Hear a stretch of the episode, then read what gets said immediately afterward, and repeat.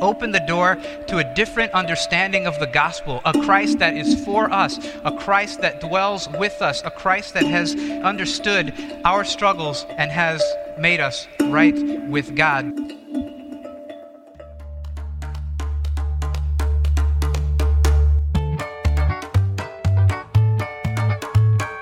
Welcome to the Essentially Translatable podcast brought to you by Lutheran Bible Translators. I'm Rich Rudowske. And I'm Emily Wilson, and we want to wish you a very happy new year. Happy New Year. It's so exciting. 2022. We have a blank slate, right? Yes? That's no? what, uh, yeah, the new year is a, a marker in time that, of course, it's kind of popular to Mm. say we've left the old behind. We're looking forward to something new and, and starting over, trying to get on the right foot and be a better version of me. That's one way of looking at it. But Yeah. Well, in honor of starting the year off right, we, we decided we're going to throw it back to a sermon that you actually gave at Concordia St. Louis Seminary. And it, the, the content is about the power of, of words and Right. the gospel in words. And that challenge that we have of being active and sharing the gospel in words and living into that. yeah, we'll just maybe give you the disclaimer ahead of time too. Of course, it's delivered at a seminary, so for seminary students, it's got it's a little bit lofty, and the passage itself is 1 Corinthians two verses six to thirteen, which is a fairly lofty passage itself. You might want to read that ahead of time. So and reread it Yeah. and then reread it yeah, and then maybe look at a different version fascinating for how God speaks what He's doing. But yeah, give it a listen, and we'll uh, come back and talk to you about it. Grace and peace to you from God our Father, from our Lord and Savior Jesus Christ. Amen. Reading again from 1 Corinthians, yet among the mature we do impart wisdom, although it is not a wisdom of this age or of the rulers of this age who are doomed to pass away, but we impart a secret and hidden wisdom of God, which God decreed before the ages for our glory. Also, verse 13, we impart this in words, not taught by human wisdom, but taught by the Spirit, interpreting spiritual truths to those who are spiritual. This is our text.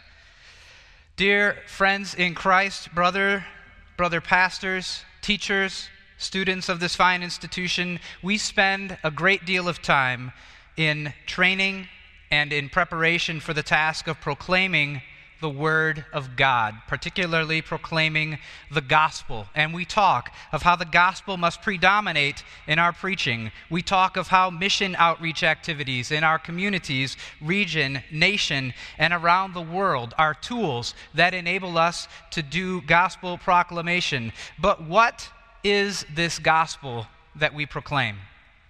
And when I ask this question, I'm not at this point looking for the content of the gospel message, but rather I'm asking about the form of the gospel. The gospel is good news to mankind. We are taught that God works through means to proclaim this message of His grace, particularly word and sacraments. The sacraments are easy to describe in form. Baptism is water with the word, and the Lord's Supper is Christ's body and blood in, with, and under visible elements of bread and wine, administered according to God's Word, to Christ's Word. It's the Word, when I talk about the form of the Word, that's a little bit more difficult to get a handle on. Paul writes, We do impart wisdom, but it is not a wisdom of this age or of the rulers of this age. We impart a secret and hidden wisdom. So there's some kind of wisdom, a hidden secret wisdom that comes from God Himself. And how is this communicated? Verse 13 we impart this in words. Now, I know it goes on to say, not taught by human wisdom, but taught by the Spirit, but I want to focus on the fact this morning that this wisdom is imparted in words. Jack Preus, in his book Just Words, writes For it to be the gospel of God, the gospel must be enfleshed in human words. As Christ has two natures, divine and human, so his word, the gospel, can be thought of to have two natures, also divine and human. For Jesus to be the Christ of Scriptures who has saved and justified us, the human nature is necessary. Likewise, the human nature of the gospel is necessary for it to be the gospel of God. It must be incarnate. It must become incarnated in human language. As a linguist, having worked on a Bible translation among people who had never had a written language before, this idea of the word and its form and being incarnate in human language really sticks out to me. For the better part of five years, my job, day in and day out, is to think carefully about how to express God's wisdom using the terms of a new language, a language that the gospel had not been enfleshed in in written form before. An early section that we translated was the story of the disciples on the road to Emmaus on Easter evening, recorded in Luke 24. And on our first draft, my staff wanted to use a word in the language called shenque. That's the word shenque to describe this thing that Jesus blessed and broke at the meal. I had heard a similar sounding word in a majority language in the area that there was some language contact with, but I'd never heard this word used in either language in common speech. So I asked why we would not use the word for bread that they had in their language, borokyo. And uh, when I said we should use this word, the staff was concerned that it was not mysterious enough. Without going into all the details, this word shenkwe was. Uh, really an unknown term in the language, but people believed it to be a special bread that only Jesus had. And they were concerned that if we said barokyo, the people would think that Jesus was just eating and blessing regular, everyday bread.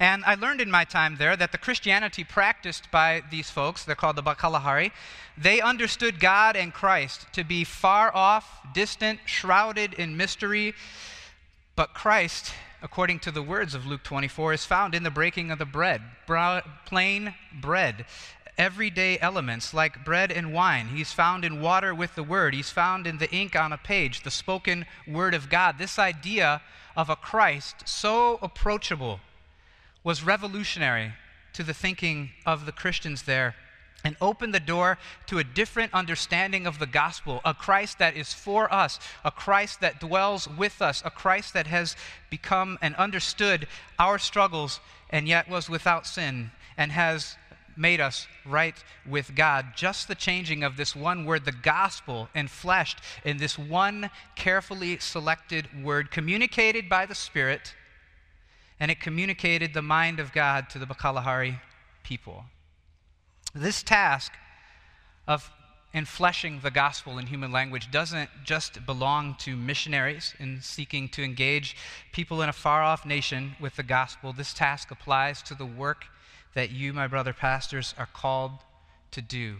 This work and this task applies to you, beloved seminarians, that are in training to do. We must never lose sight of the wondrous power and exceedingly good news proclaimed in the words of the gospel. In our text today, it is described in verse 9 this way What no eye has seen, nor ear has heard, nor the heart of man imagined, the thing that God has prepared for those who love him.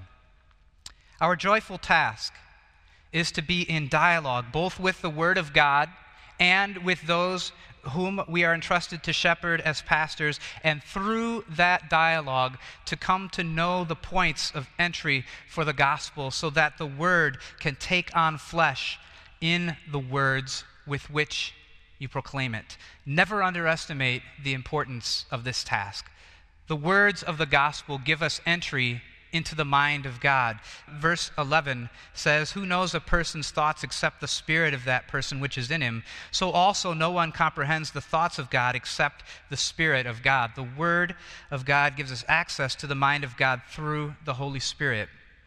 Yet words also give us access to the world as well. Again, Preus writes, If this is true of words in general, it is certainly true of the words that are the Word of God. So the words themselves must be taken with the utmost seriousness if we hope to convey the divine saving Word to others. That's the way the Word of God works.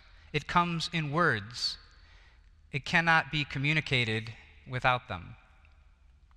But we are not left to our own devices. Paul writes that we are taught by the Spirit, interpreting spiritual truths to those who are spiritual. This task of interpreting, of enfleshing the gospel in human language that engages our hearers is a daunting task, but a task upon which we can count on the fact that we are guided by the Spirit. So, pastors, when you struggle, and you will struggle with periods of dryness, I don't know what the word is saying here, I don't know what I'm going to say when I get up there on Sunday, take heart. The Spirit guides you and teaches you. Deaconesses, when you are in a situation providing care and you don't feel like you have the words to say, you don't know how you're going to talk to the folks you're serving, the Spirit teaches you through our study of the Word, through our preparation to proclaim the Word, through our engagement with the Word and engagement with the community, and through our proclamation of the gospel. The Spirit teaches us, and that is truly good news. May He give us wisdom May He always give us guidance. May He always give us a deep sense of the awe for the task that we are privileged to do to take this divine saving gospel and put it into human language, to take this great saving word of God and make it enfleshed in the language that you speak to your hearers and those that you care for. In Jesus' name, amen.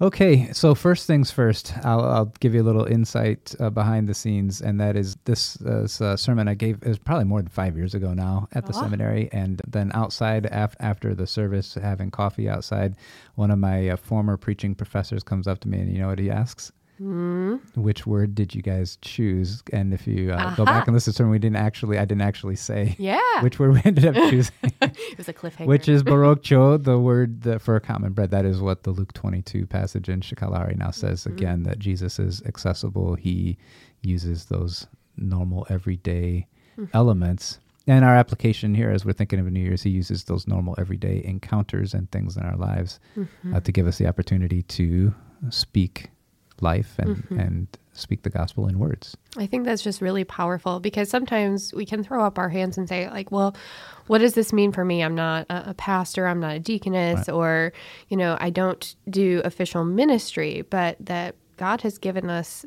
power yeah. in the Holy Spirit to be able to speak those words of life and to lean into that gospel on the daily and to embrace those opportunities. Yeah, when we talk that that part about the Holy Spirit giving us the mind of Christ, that's not just for professional church workers or mm-hmm. pastors or deaconesses, right? Each of us that are baptized into Christ have the Holy Spirit, and thus the promises are for all of us.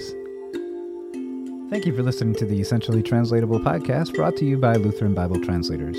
You can find past episodes of the podcast at lbt.org slash podcast or subscribe on Audible, Apple Podcast, Spotify, or wherever you listen to podcasts. Follow Lutheran Bible Translator social media channels on Facebook, Instagram, or Twitter, or go to lbt.org to find out how you can get involved in the Bible translation movement and put God's Word in their hands. This episode of Essentially Translatable was produced and edited by Andrew Olson. Our executive producer is Emily Wilson. Podcast artwork was designed by Caleb Rodewald. Music written and performed by Rob Veit. I'm Rich Rudowske. So long for now.